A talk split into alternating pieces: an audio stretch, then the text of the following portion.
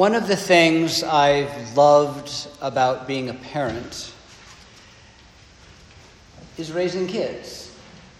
And one of the things I've loved about raising kids is watching in them this healthy sense of self develop, evolve, and grow in young hearts and minds.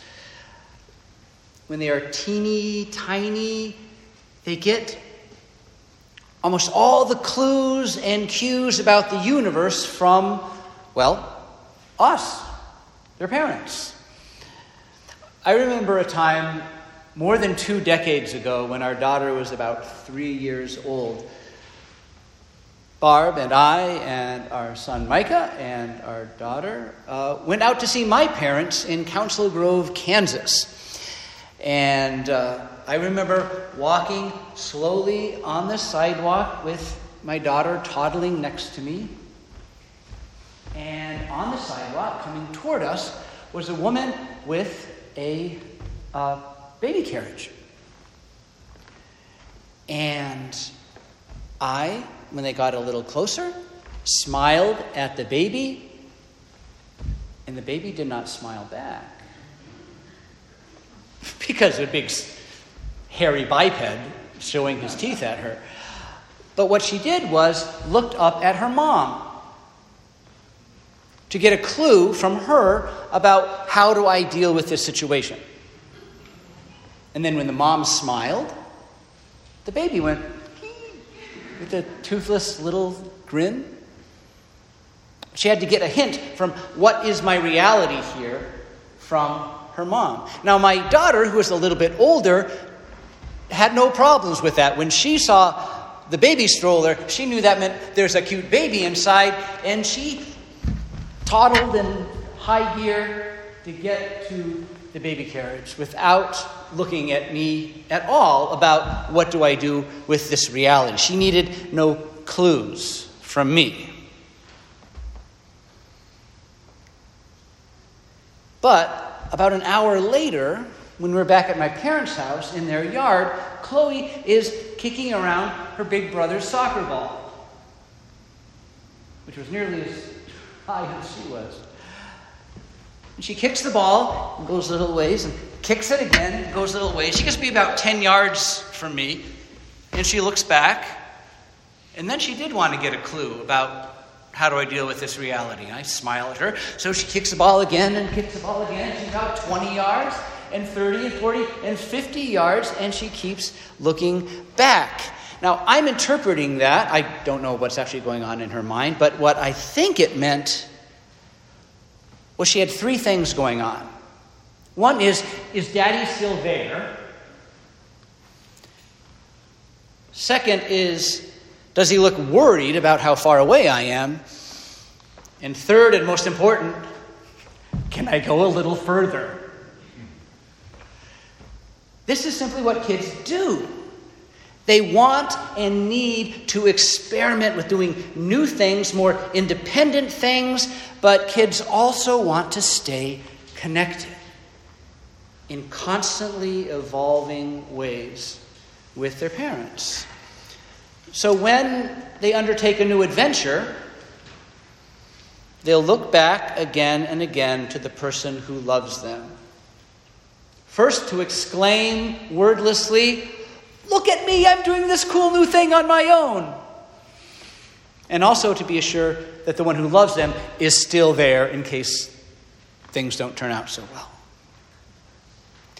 That memory of my daughter came flooding back to me this week as I was reading this dense text from John chapter 14. The disciples remind me of theological toddlers they have been with Jesus for three years. They have watched and learned from Jesus for three years.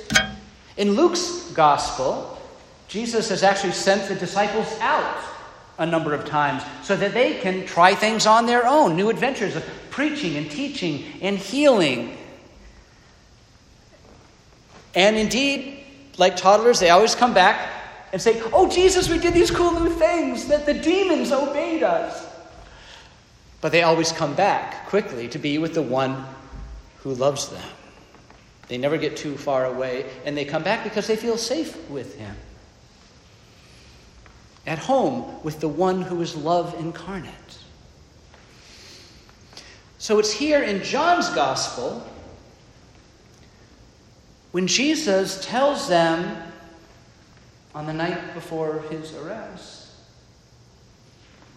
that he'll be leaving them soon and they'll follow him later, the disciples, understandably, panic. Thomas goes, Wait, where are you going? We don't know the way. And Jesus assures them I am the way, and I am truth, and I am life. Jesus does his best to assure a group of panicky disciples that they will be okay, that they already have God's presence with them, even when Jesus himself is not physically present. I think that's what Jesus meant when he said, In Abba's house there are many dwelling places. He's saying there's a place for you in God.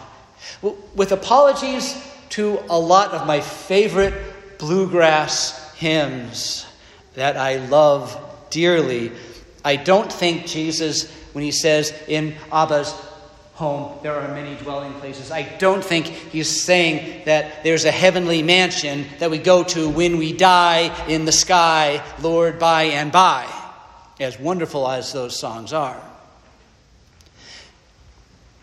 What Jesus, I believe, was doing was inviting the disciples and us to make our home in God right now by living the way of Jesus, by living into the truth of Jesus, to living fully the life that Jesus offers us.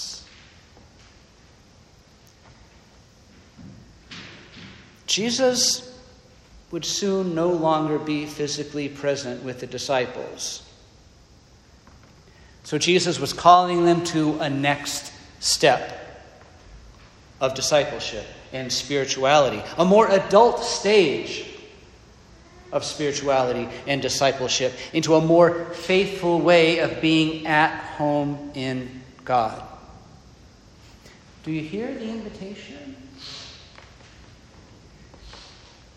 Jesus calls us follow my way. The way of love, of forgiveness, of, of justice for those who are oppressed, for, of grace for those who have fallen short, of peace for the troubled, of wholeness for the broken, of food for the hungry, both of body and spirit. Do you hear the challenge he offers? Follow my truth. The miracle of life in God is built into the DNA of every cell of every living thing. Every person, absolutely everyone, is a sacred and beloved child of God. The power of love overcomes all else, even the power of death. And Jesus invites us follow my life. Be a servant to all. Wash one another's feet. Care for those most in need. Trust that God will guide you and sustain you through anything that comes your way. This kind of living, living into the way and the truth and the life of Jesus, is the way to live in God's house as a metaphor, to live in the presence of God. This opens many dwelling places, enough for everyone, all of God's children, to find a home. Lots of good room. Lots of good room. And I think that's what Jesus means when he says next, No one comes to Abba except through me. That's one of my favorite verses in Scripture, and it's one of my least favorite verses in Scripture, depending on who's using it and how. We have all known this verse to be used to beat up people and to beat people down. We've heard people say, if you don't believe in Jesus exactly the way I do, nobody comes through the Father except through Him, then God has no place for you. You've heard it used that way. Is it just me?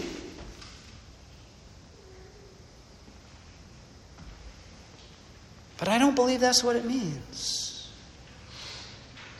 I don't think it makes a lot of sense for Jesus to say something so cruelly restrictive right after telling us that in God's house there are many dwelling places. There's a place for everyone, which seems to imply that there are all kinds of ways to be with God and in God, and so many ways to God. I believe that what Jesus is saying here is the way to God is through my way, my truth, my life that I have been showing you, disciples, for the last three years. The way of forgiveness, the way of love and grace and justice and mercy that I have embodied with my own self. People who follow that way find themselves immersed in the holy work of God. What Judaism calls tikkun, the restoring of the world with God and through God. For me, the words are not about excluding and condemning people that don't believe the way I believe, or believe the way some authority of orthodoxy says they should. I think the words are about joining hands with people who long to live in what Martin Luther King Jr. called the beloved community. No matter what diverse, meandering, spiritual, or moral journey brought them there. There's plenty good room. Plenty good room. Trust in God, Jesus says at the beginning of this chapter. Trust also in me. Trust in the way that I have shown you. I want to go back for a moment to my story about my, my daughter when she was a toddler, chasing off after a soccer ball but always looking back to make sure that, that I was still there. Christian discipleship can often feel like that even when we're adults. When it comes to making our spiritual home in God, we can feel really unsure about whether God's really there or not. And, and, and don't you wish that, that, that just like toddlers with parents, we, we could look over our shoulder and see that, oh, yeah, God's still there watching us, still loving us from afar, and, and always ready to swoop in and fix everything if we start to get into trouble? Like Jesus' disciples, we'd really rather have Jesus right here in the flesh with us than having to struggle to do this faith thing ourselves. To do what, what Paul ominously called working out our salvation in fear and trembling.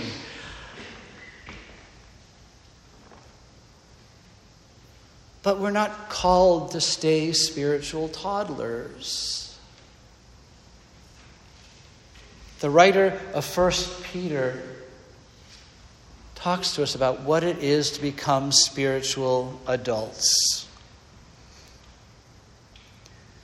The author of 1 Peter knew that spiritual growth both mirrors our physical and our emotional growth. He, he, he, wrote, Be like newborn babes, longing for the pure spiritual milk, so that by it you may grow into salvation.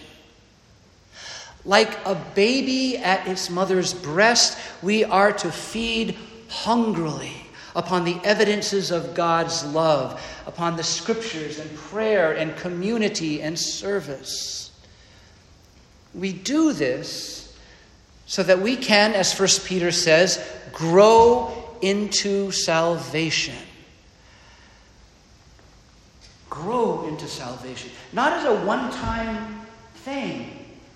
Now, I grew up in a tradition where people could, could, could go on October 28th, 1972, I was saved. But First Peter says, You're not done.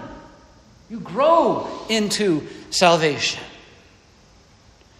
We begin as spiritual infants, nursing at God's breast, so that we can grow into mature Christians, able to act out God's love in a hurting world.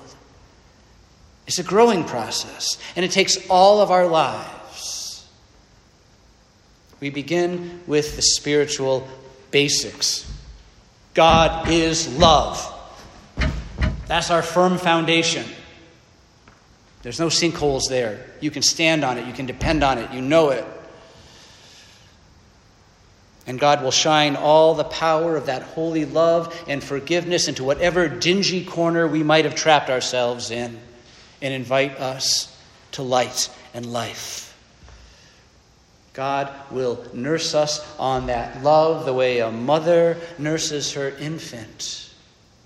God will watch us and go with us as we learn to become more mature Christians, just like a loving father keeps an eye on the children playing in the yard. And we are also called to continue to grow into salvation as mature spiritual adults.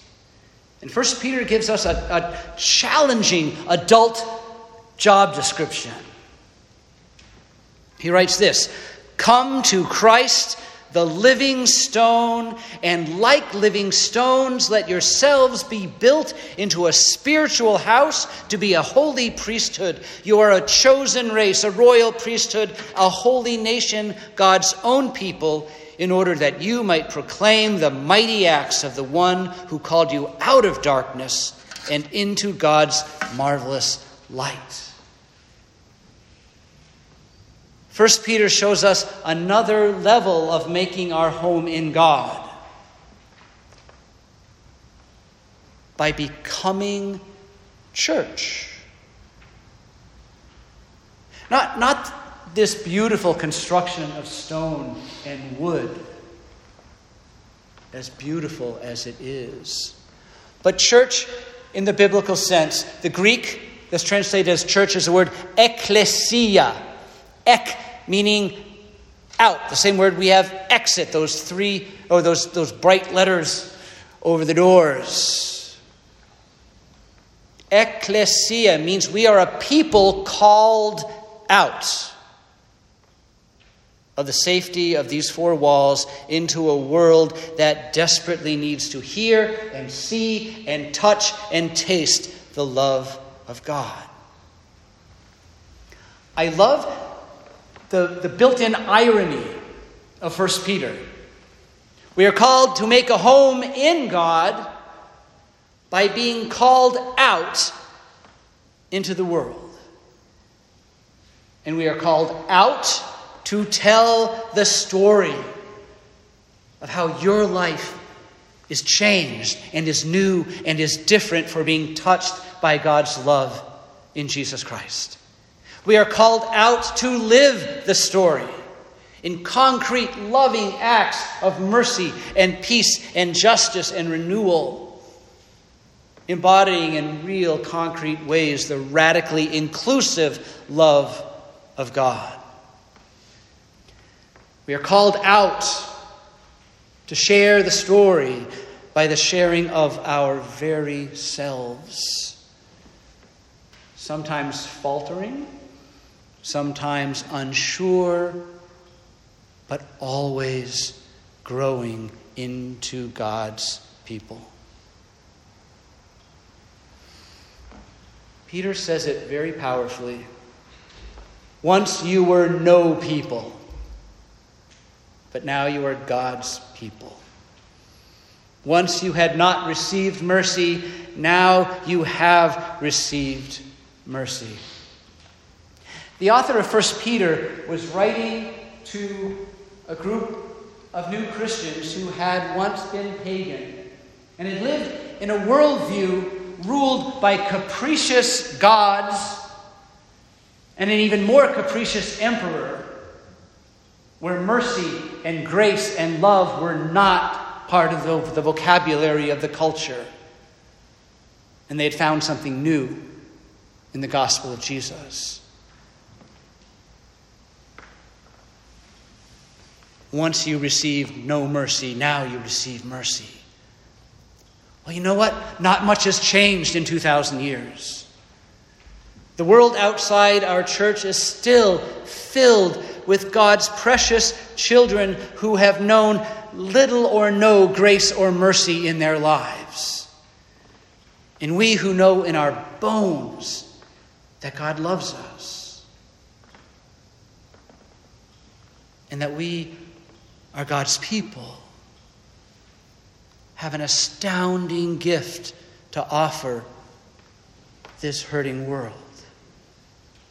We can show them another way that is not the way of power, that is not the way of violence, that is not the way of force, but another way, another truth, another life that will bring them into connection with the God that we count on every day. Don't miss a chance to show that love. Don't miss a chance to give that love, that mercy, that way to another in the week to come and the months to come. But that is how we will make our home in God, where there's plenty good room. Plenty good room for all even you and me. Amen. Our final hymn, no, I'm sorry, our second hymn is a wonderful Southern harmony. All who hunger, gather gladly. Let's gather as spiritual infants.